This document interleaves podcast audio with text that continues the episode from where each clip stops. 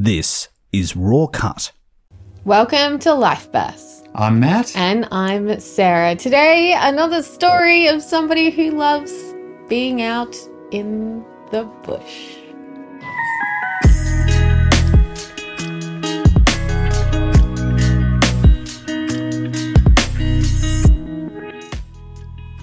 Welcome to Life Burst. Uh, I'm Matt. And I'm Sarah. And today in the studio, we have David joining us. Thank you for coming in, David. My pleasure.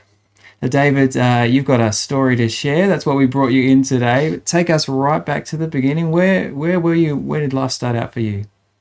Well, born in Queensland many years ago, late 60s, raised in the Northern Territory for 12 years, um, and then yeah, down in Adelaide for finishing high school and universities around the place. So, but yeah, born in Queensland and but raised up in the Northern Territory.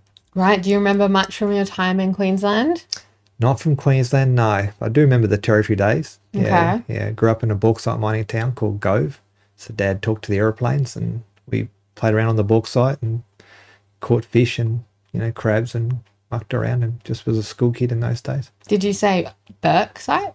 Bauxite. Bauxite, it's what's ma- that? It's a mineral that makes aluminium. So it was a, it's a mineral that's uh, up there and over the at Weipa on the in Queensland, and it's a big ore deposit that's been mined Mm-hmm. since uh, we were some of the we were there in uh, '72, so we were some of the first people in Gove, and um, yeah, and Dad talked to the airplanes at the airport, and I was just a kid growing up there. Yeah. What were some of the adventures? Uh, it's uh, it is uh, the outback over there. Uh, what were some of the things you got up to with your siblings? Oh well, that's a fantastic way to grow up. You know, buffaloes. You know, introduce buffaloes going through your front yard and you know on your school oval. And um, I remember one day we well, one period of playing in the little bush. We just now I see on on uh, Google is all gone now. It's a houses now. But um, my I don't know who I was with. But I guess some friends of mine made a buffalo trap. You know, about the size of a shoebox. A buffalo trap. about the sh- the size and shape of a shoebox Right. Yeah. lined it with glass, you know, in the sand. It would have caught a buffalo, you know, in our dreams. Right. So yeah, you know, um, Dad pulled a bloke out of the surf in those days um, who had got um, a box jellyfish, uh, which we used to call um, stingers in those days. Uh, I had stung him and took him up to hospital. And but there's a place not long after the uh, crocodile hunting had had ceased, so crocodiles were around but weren't anywhere like what they are now. So places where we used to go fishing or whatever, or even swimming, um, now are places where you wouldn't do that due to the risk of the saltwater crocodiles. So you're saying that people used to hunt crocodiles in the Northern Territory? Yeah, yeah. After when that was big after the Second World War, guys could shoot and they didn't, um, and so they could go out and that was a part of our history in Australia of people going and hunting crocodiles and and buffalo and, and making a living. So yeah, the crocodiles were shot down to very low numbers before the ban came in. I think in about I was born in '66. I think in about '68 or somewhere in the late '60s, they they brought in the ban on crocodile hunting, and their population has increased ever since then under that protection. So what did people do with dead crocodiles and buffalo? Uh, meat and hide. Yeah, yeah. I think mostly it's for the skins for crocodile. But, yeah, I've eaten crocodile meat. I would wasn't my favourite, but uh, it was all right. So yeah, that's where that's where we grew up, and I just, you know, we built cubbies and played, you know, cowboys and Indians and all sorts of games you did in those days, and um, just yeah, went fishing.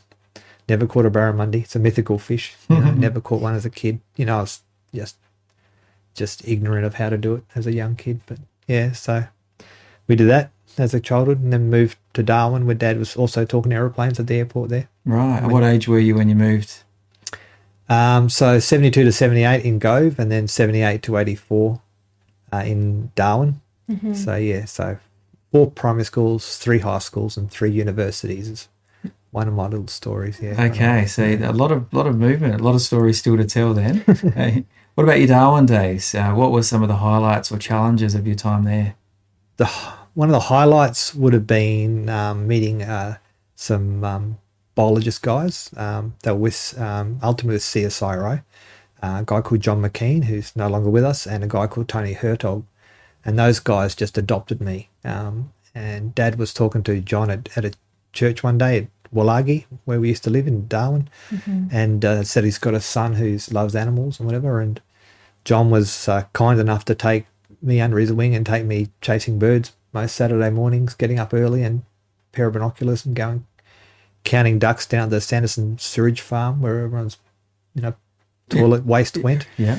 But there's a good place to catch, you know, to count Burdekin ducks and all sorts of stuff.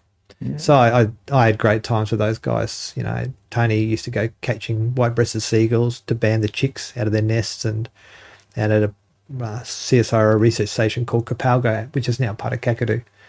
So yeah, I just had the mo- as a kid who loved nature and animals and wanted to you know save the world um, in that way. To have that part of my childhood, that was just fantastic. Yeah, that was just the black and Darwin's fantastic. The build up to the wets, shocking, but we got somewhat used to it uh, as kids because you just played in it all the time and you were just doing stuff. But the hardest was schooling. I was not so good at schooling. Hence the um, the years I've spent there. Okay. I want to know more about this bird watching and bird counting and all of those things. Why did you do something like that? Where did that love for animals come from? Yeah. Um, I, there's a, um, I think mum, mum and dad say I had my seventh birthday at London Zoo, because that's just what I. So she's, they say as long as they, not as long as they can remember, but since you were very young, you had a, a love for nature.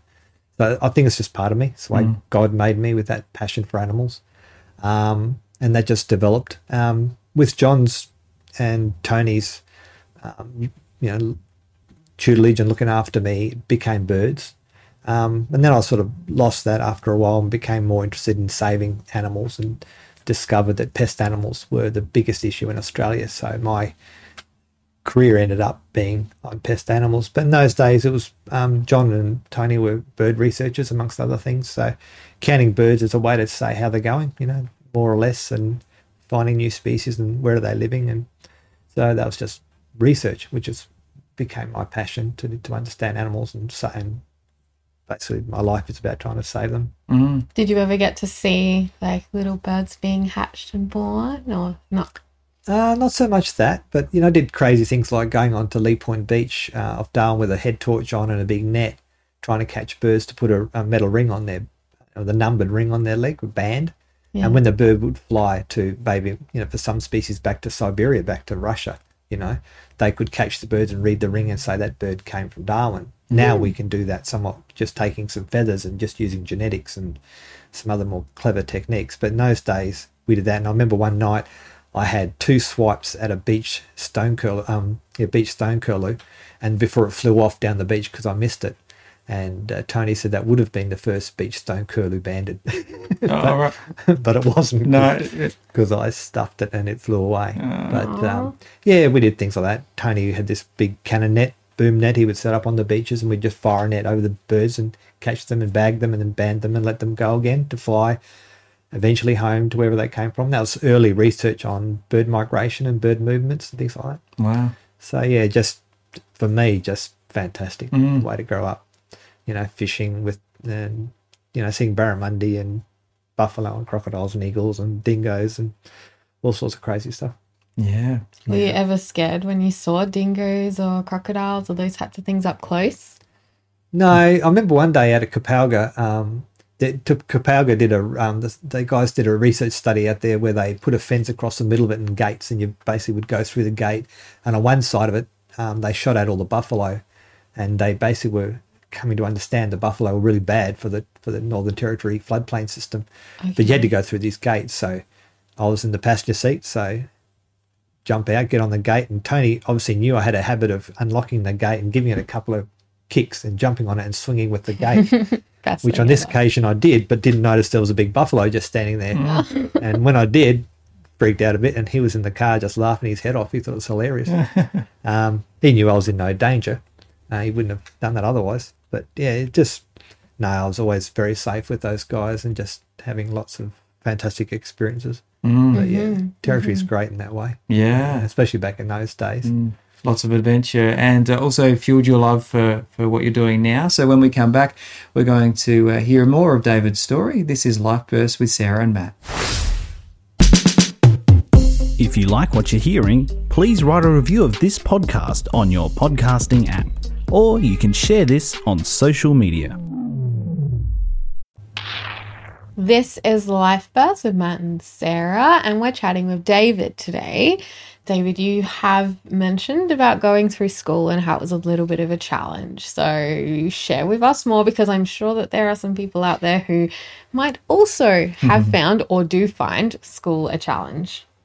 Yeah, um, I'm not sure all the reasons why it was for me, but I did have um, I have a milk allergy, and that was never diagnosed until many years later. So I spent a lot of time at hospitals with uh, trying to sort out this issue, and uh, so yeah, part as I said, four primary schools, three high schools, and three universities. Part of that is uh, take took me seven years to get through high school. So I did year eleven in Darwin twice, at Nightcliff High, and then Casuarina High, and then I did uh, came to Adelaide to, to Blackwood High to do year twelve. Thought I might have learned something by then, but failed that as well, and did it again and eventually passed it. So yeah, um, for a bunch of reasons, you know, teachers in the territory in those days didn't always stay very long. They hit certainly when they hit the first build up to the wet, that tended to drive them back south again. Though when the you know when the humidity is almost 100 percent and the heat's around 33 34 degrees it's just Yeah. it's a bit of a killer for them We can see your report card and uh, that your counsellor advised you to, to leave. So, how did you Yeah. feel going through that and trying and trying again and uh, with that wonderful, encouraging advice? yeah it was yeah well uh, if you see the report card now those um, d's and e's aren't for distinctions and exploits i think there's, there's a grade on that report card from 1982 that's over 50% um, so yeah um, I, this, it comes back to this love of, of nature i wanted to be a research scientist i wanted to, to save animals and I'd spoken to the guys that took me out, and they sort of said, if you haven't got physics, you should keep chemistry. And I, that's just one bloke I spoke to. So chemistry was a bane of my life, uh, even though it ended up being a part of my PhD, um, which is, I think, ironical. But um, yeah, I just persisted. Um, that's was very difficult, but it is a character that, a lesson that um, proves to be very useful in life and later on we might talk about the quals and what's required to do that. But that's yeah, that was that was a, a battle. This, in being 19 at high school in Dar- in Adelaide, and all your you know two cohorts have already gone through ahead of you, and you're still there with the um, yeah, that's not easy. But I wanted to be a biologist, and I'm, I think as a Christian, I think God just had something for me, and somehow found some sort of. Uh, Mum said I was really surprised. I just woke up one morning and said, "Can I borrow the car?" And she said, sure. Why? And I said, "I oh, to go to school. And she's like, yeah, okay. So I went back to school. And that's how I, when I went did year 12 for the second time. I only missed out by eight points in the first year. But anyway, that's part of my journey. Yeah. So what got you through those tough times of failing again and again and again and again? Ah, I'm, I'm sure um, the, the times out in the bush in Darwin with, the, with John and Tony would have helped a lot. And my family, you know, my Christian faith would have been a big thing with that. Um, but ultimately, a big part of it was just, like I said, I had a heart's desire to save animals, um, to be a biologist.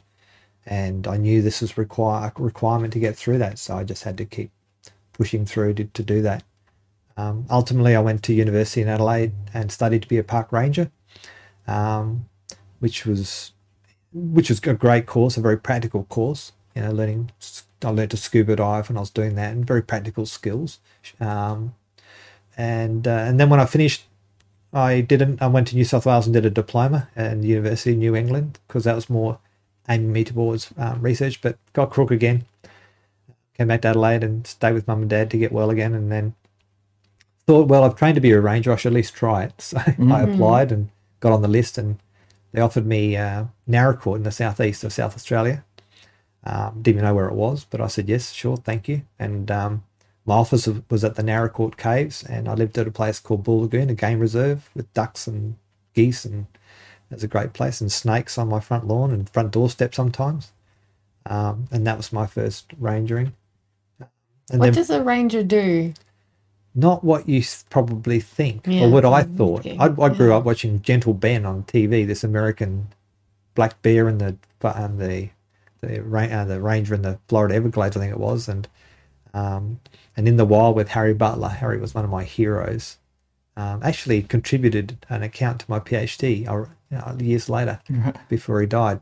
Um, so I had these ideas. It was all about saving nature, but it's not. You do a lot of time mowing lawns and a lot of risk management for people, uh, a lot of cleaning toilets and fixing toilets and uh, things like that, and not very little animal work unless you're you know euthanizing them because someone's hit them with a car or something, and you've got to go out and put them down. Did you have to do that?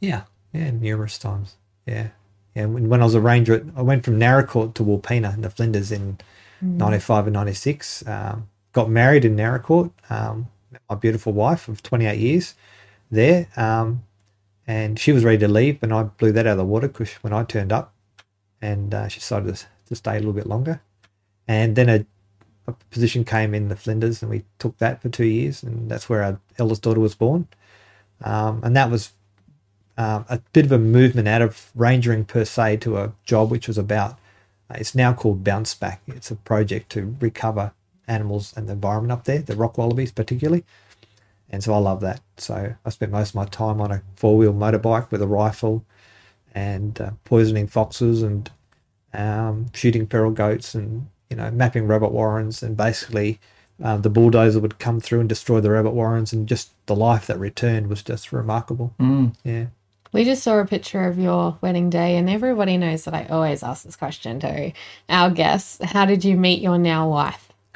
Uh, Kathy and I met at a church young adults group. It's called Fish in Naracoorte. We actually were down there on the June long weekend um, all these years later, catching up with the same group. We all still sort of see each other uh, all these years later. So we've been together 30 years. And we're going out for the first little bit and then married for, for 28 years now. But uh, yeah, she was in that group. Uh, I would have met her the first day at work, um, but I got called into a fire my first day of work. I went up to Danggali to fight a fire. A big lightning storm had gone through and lit up the fire. So the following Monday night, I think it was, we met. And uh, I, I reckon it was the boring brown uniform with the badges, but she reckons it wasn't. so we, yeah, yeah. So did you like look across the room at each other? no, I actually offered to drive her home after in, the, in the evening because it was dark, and she said I don't live very far away. And I said, well, and I came from the city and thought that was the appropriate thing to do. Turns out she only lived about 100 and 200 meters up the road. so, uh, and then she said, uh, invited me in for a coffee, and this is where the, the I get get it uh, um, stirred up because uh, I came inside and she said, "How do you have your coffee?" And I said, "I don't drink coffee." Um, so I just in my because I don't drink tea or coffee or beer, uh, just I don't like it. Um, drink a lot, um, love a nice Shiraz and things, but people would offer me coffee, and I would treat that as a what would you like to drink? Otherwise, I never get offered to drink. So, on this occasion, she offered me a coffee, and I came in for the coffee, and there was no uh, coffee for me.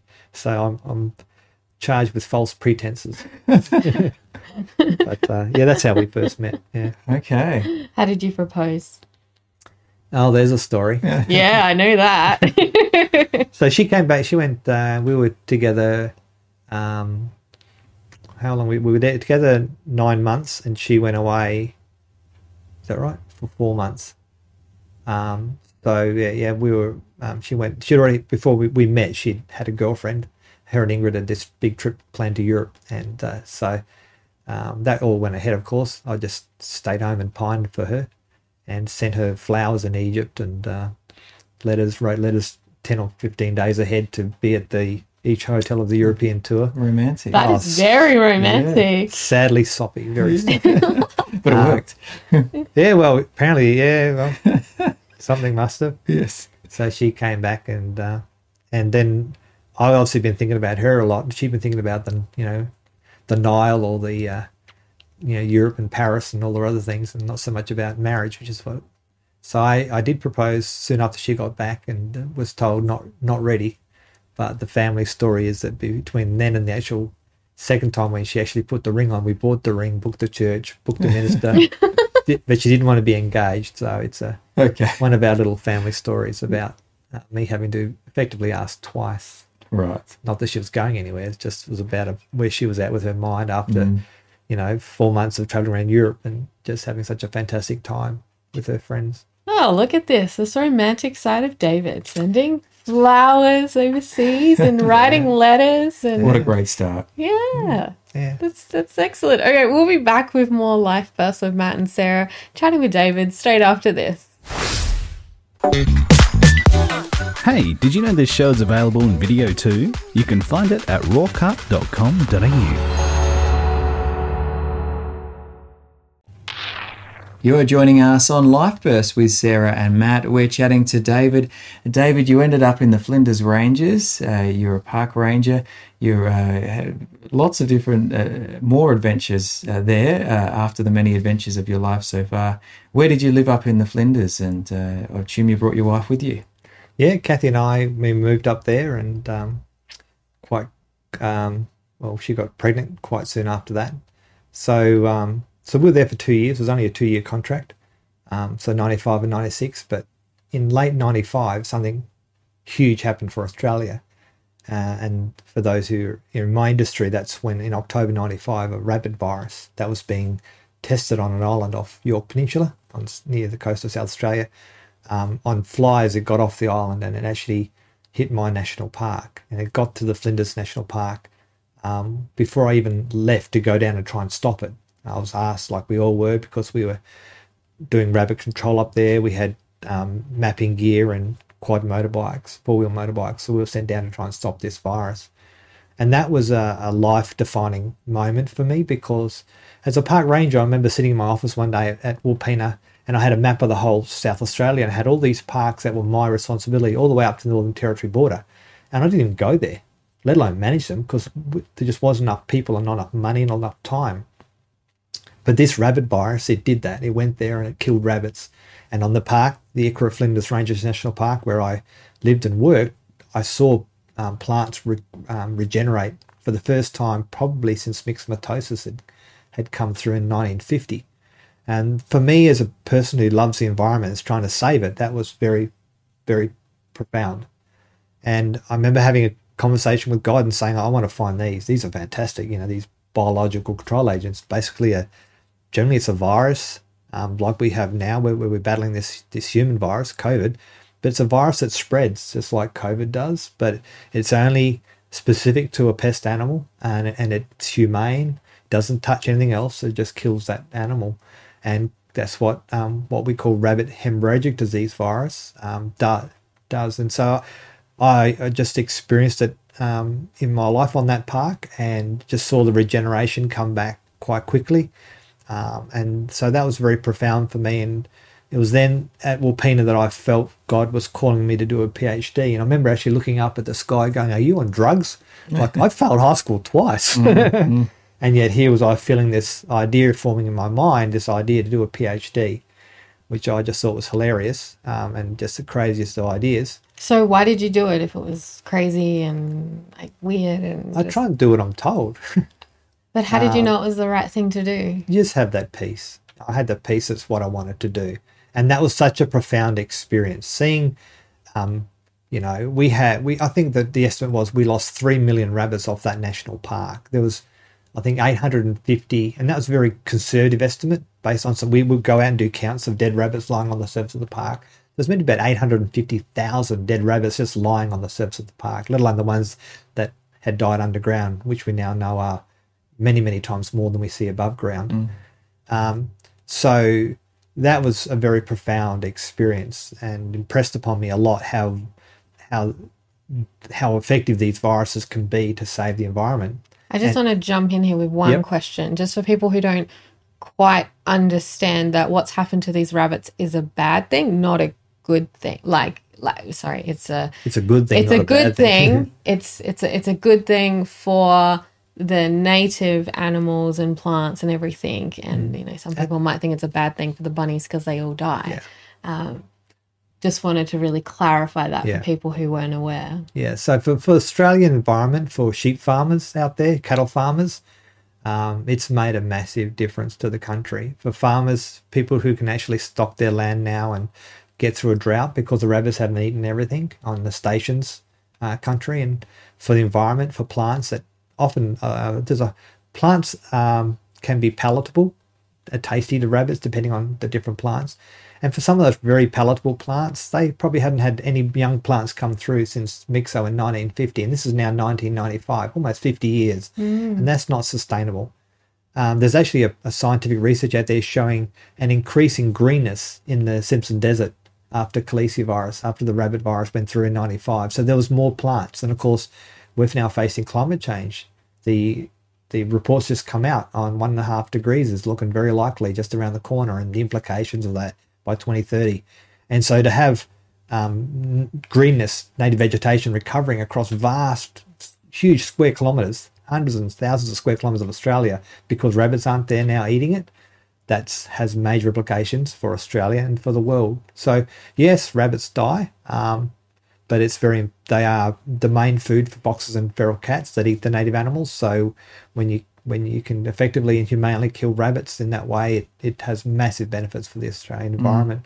So and that's my love. My love is to try and look after Australia. So to see that happening before my eyes was very very profound, and that led me um, to this to this belief that God wanted me to do a PhD, and so I ended up we ended up back in Adelaide to study the rabbit virus, and then ultimately um, I left and to do a PhD.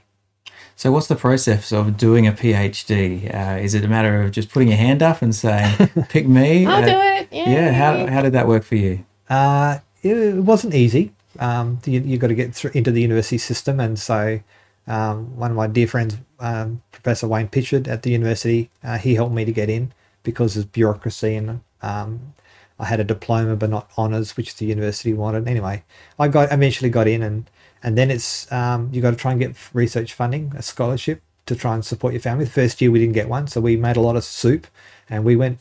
I had two children, and we went back financially uh, in that year. My wife, uh, God bless her, was just uh, a rock and just helped so much. I mean, she says she did a PhD. I put hubby through. Right. Yes. Uh, well, I did a PhD. Um, so yeah, you don't do them by themselves. You need people around you to support you.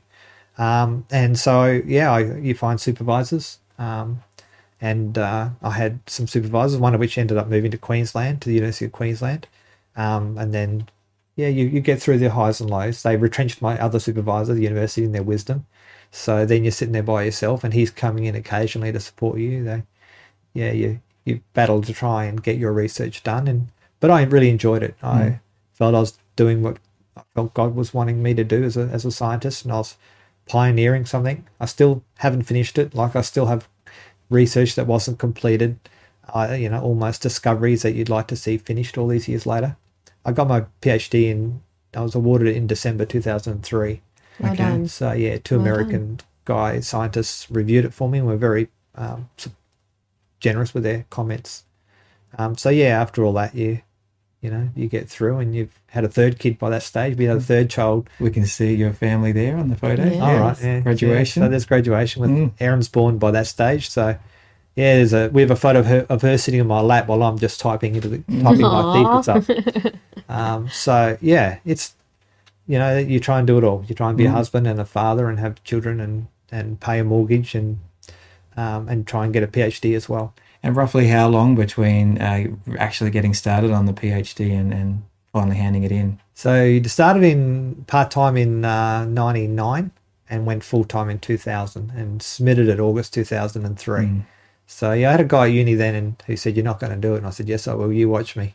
Um, yeah, you meet those deadlines of running out of scholarship money, and because I didn't get the scholarship in the first year, but my wife um, kicked me up the butt to reapply, and we reapplied in the second year, and we got the scholarship, and then had some living money uh, to to support the family while I had um, operating money from the government to to pay for my chemicals and my experiments, and um, yeah, you just push on through, and and when you've got a, a mortgage and a family who need to be fed, and you know. And you need to go find a job to you, you got enough stimulus to keep to burn the midnight oil until two a.m. or whatever and Mm. get the thing done. Yeah. Yeah. Wow. So a significant milestone to have that completed, and uh, uh, as you've said, um, considering your educational Yeah, history, that yeah. was a miracle in itself. Oh, massive, massive miracle for for Dave to be able to achieve a PhD, having failed high school twice and been told, and you know, not to to leave high school up in Darwin there at Casuarina High. Yeah, you know, that's that's a I think a fair achievement. I think so too. I'll, I'll second that. Yeah, I'll third that one. Yeah. This is Life Burst with Matt and Sarah. We'll be back uh, straight after this. In Australia, juvenile arthritis affects 1 in 1,000 children. It's a silent yet common condition. Kids Arthritis is here to help support these children and their families. To help them, go to kidsarthritis.org. This has been a RawCut community service announcement. This is Life Burst. I'm Sarah. And I'm Matt. Uh, Dave, you have. I Uh, had to do it. We hadn't done it for a while. That's true. You, you've uh, had this uh, incredible journey, completed Mm-hmm. a PhD. Uh, you, uh, you know, a big part of that was rabbits, and you shared. We've got a got a photo that our viewers will be able to see. Of um, tell us about this This photo. this photo. So that's that's Yeah. what I did for basically 20 years of working on the rabbit virus. So you know, when people would ring up and say they'd found a dead rabbit, um, I would go and take a bit of tissue from the liver, and we would analyze it, and we would just like what uh, what we're learning now about the uh, um, the COVID virus changing. That's what we were studying in the rabbits. So we we have probably the world's longest running study um, out of north of Adelaide, and it's uh, going on 20. It'll be 25 years this this October and that's unheard of. Um, and so we have this amazing data set uh, of trying to understand virus spread in in the rabbits and uh, how it's changed and, and what it means for the rabbit population.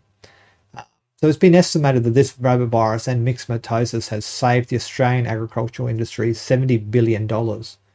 Um, 53 billion for myxomatosis from 1950 to 1995, and then the, when the study was written in 2011, the last sort of um, uh, 17 billion was the two viruses together.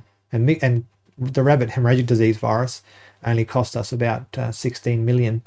So 16 million to get a good part of 17 billion back is, is that's the sort of mass that I want to try and replicate and find for the fox and maybe the cane toad or the rabbit again. Yeah. Right. So the work's not finished yet. There's No, it won't be, won't be finished even when I'm dead and buried. yeah, but even, even there, you're um, you you handed in your paper, but that uh, that wasn't just I'm done. You, you uh, No, it's a passion. It's what you just, you know, what you try and just pray you'll find a solution. Pray that someone in the world tells you about a disease.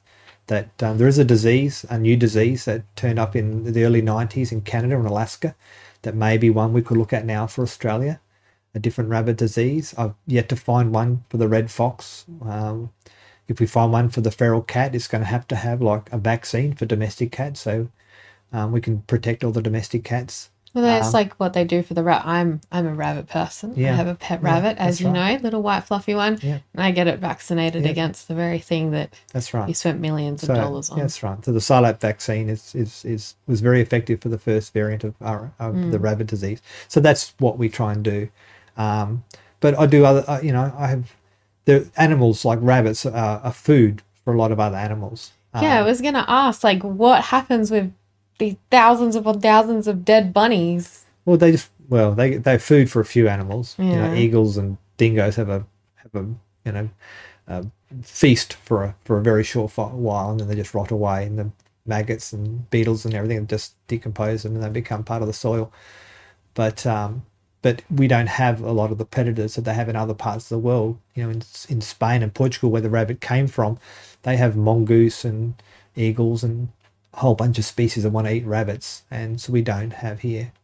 And so an idea I had um, that came in 2007, work, talking with one of my colleagues about a problem where we had, he had studied rabbits and found them as few as one in a square kilometre, and 40% of his little um, acacia seedlings were nipped off. They, rabbits do a 45 degree bite mark. Rabbits and hares, the only species in Australia that can do that. So when you see a little plant growing in the bush and it's got a 45 degree bite mark, you know that a rabbit nipped them off. And, and in Bob's study, he found it was uh, 40% at, at a, one rabbit in a square kilometre. So one kilometre by one kilometre, whack a rabbit in there, and almost half of his seedlings were gone. So that's incredibly low rabbit numbers having a incredibly bad impact.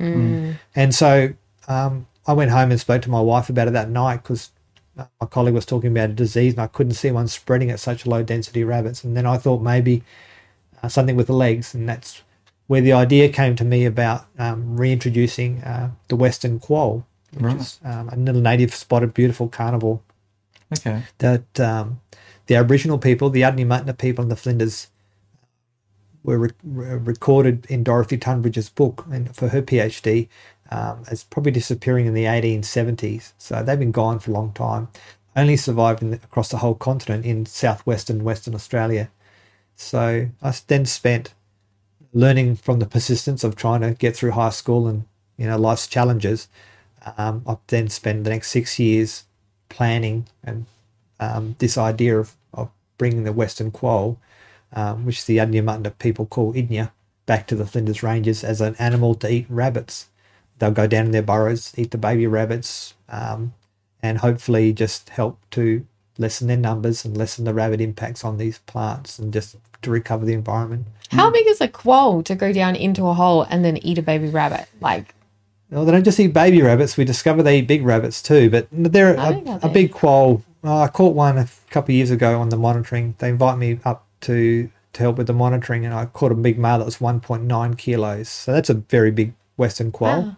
Um, and the um, and they they can get down there without too much trouble. Yeah, they're a very effective little predator. Yeah, so they like ra- rabbit warrens as a place to live. Rabbit burrows are a great place to live, and rabbits one of the preferred things to eat. But they'll eat you know grasshoppers and centipedes and you know whatever else fruit if they can find it. You know scraps around the Wilpena campground and things like that. But they'll eat whatever they can get in their mouth, pretty much. And how's it go reintroducing something into an area where they, um, for whatever reason, have, are no longer? Uh, is it do they did they breed like rabbits, or did they was it a Well, challenge? Well, when you talk, talk to the Perth Zoo, they said be ready for them because they the females will have six young. They have six teats, and and they'll and they breed very well in captivity. Um, the the Flinders Ranges National Park, the Ikara Flinders Ranges National Park, is significant in that it's been fox baited now for almost twenty. I think it is twenty five years, um, and that has enabled the rock wallabies and the echidnas and goannas to recover. what's fox baiting? So we put out a bit of meat with a poison in it, a poison from a plant in Western Australia. The poison's called 1080. And so it only takes a very few milligrams to kill a fox. Um, and it takes a lot to kill an eagle, for example. So if an eagle eats a bait or a goanna eats a bait, they'll just, it's just like eating candy. It doesn't do them any harm because they've evolved, they've grown up with this poison. But foxes and cats and rabbits and dogs especially are very sensitive to the poison and so we put that in a bit of mate, a, bit of meat, a bit of kangaroo that, um, and then we drop it out of an aeroplane, or we we we. I used to lay it using a four wheeler motorbike, just put a bit in a hole in the ground, and the foxes will dig it up. And so there's been almost zero foxes on the park now for 25 years, and a lot of species have recovered, and we thought that would be okay. But in 2014, when we let the first, when I flew the first load of quolls in from Western Australia, um, my colleague Catherine um, um, Moseby who was um, looking after it, we we put collars on them and let them all go and, and thought the place was pretty safe and then discovered the collars let out a little signal. They just beep you know on your transmitter not audibly. And but when they are still for a length of time that you set maybe eight hours that tells you it then beeps in a different way. And we call that the mortality signal that the animal's probably dead. And suddenly our collars that might be on Charlie or Fred or Angela, whatever we name the quolls, um, started to transmit these mortality signals, and we're going, uh oh, something's going wrong here. And we discovered and we published a paper showing that large male cats had targeted the quolls. One one male cat before it was uh, trapped and killed killed two, one killed three, one killed three, and the one killed two. And we we published a paper on how these large male cats were uh, so effective that they were basically uh, ruining our, whole attempt to put this animal back in the in the Flinders Ranges.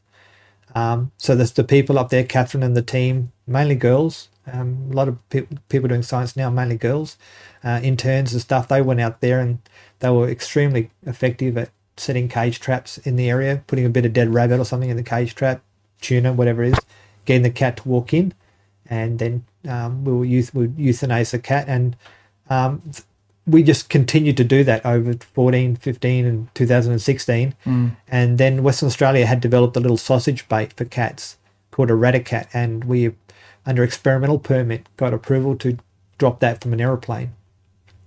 Then the quolls really started to benefit. We had quite effective cat kills of the feral cats up there. My record as a ranger on the park was 53 in a weekend, 53 cats in a weekend Wow, this is with a couple of cars. feral wildcats. Yeah, so people think that they're just let people to let them go. That well, they let let them go in the 1870s and 80s to, to try and control the rabbit plagues of the period. They've been there for 150, 200 years, in a long, long time. The cats have been running around out there.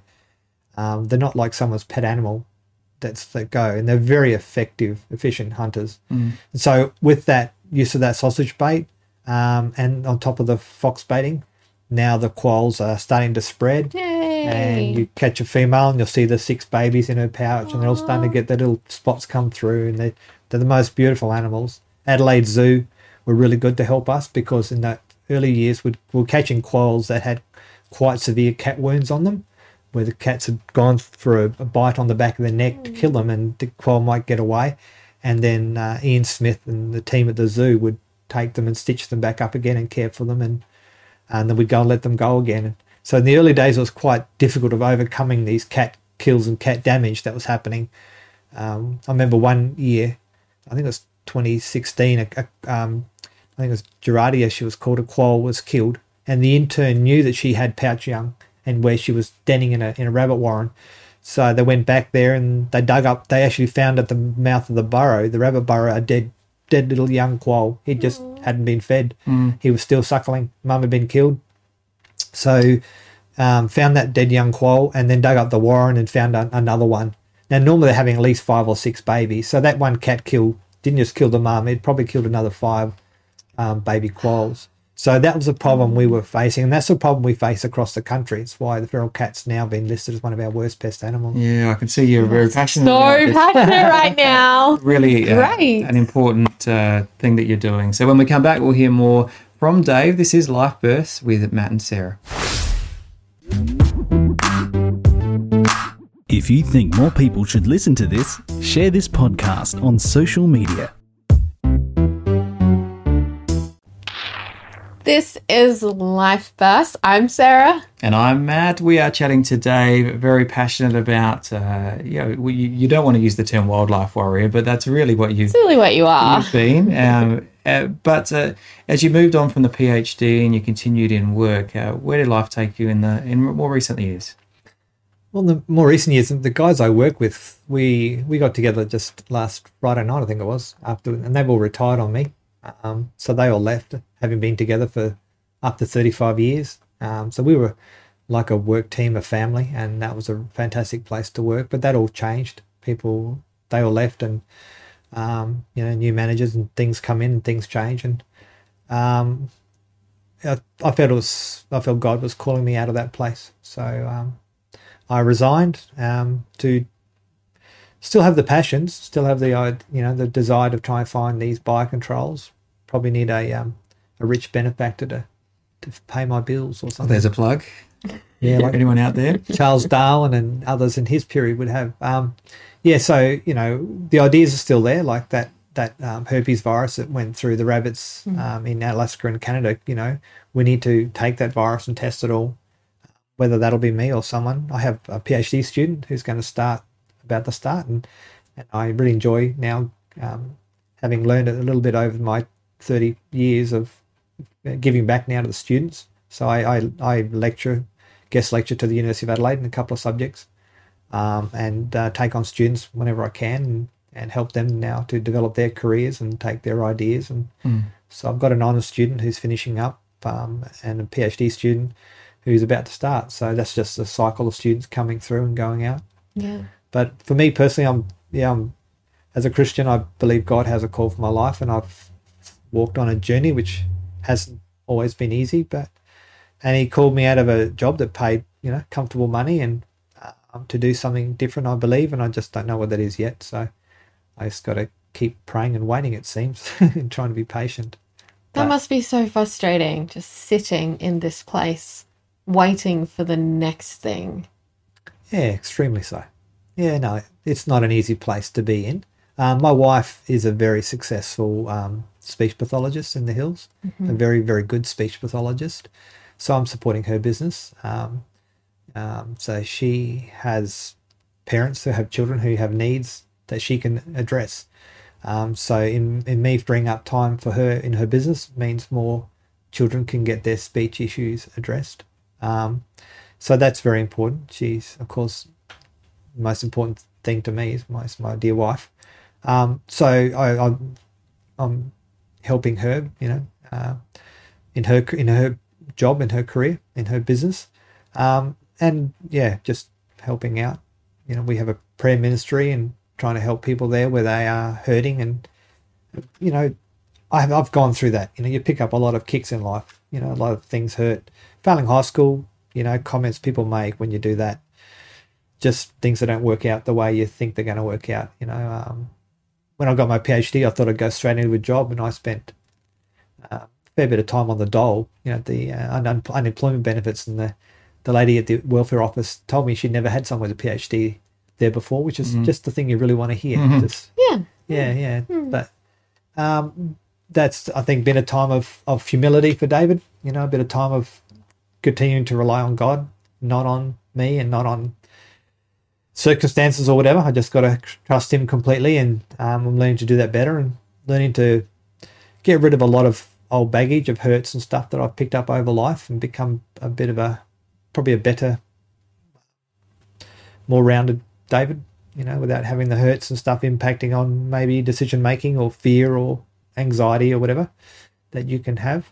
How did you get rid of those hurts? And because, yeah, you've shared your whole story with us, and there is a lot of hurt and a lot of pain that you've been through, and you've you've come to this point now in your life.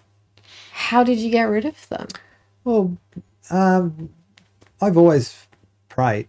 I've prayed for many years. I've led a prayer team at our church, and uh, that Matt's now the pastor of, even before he was there.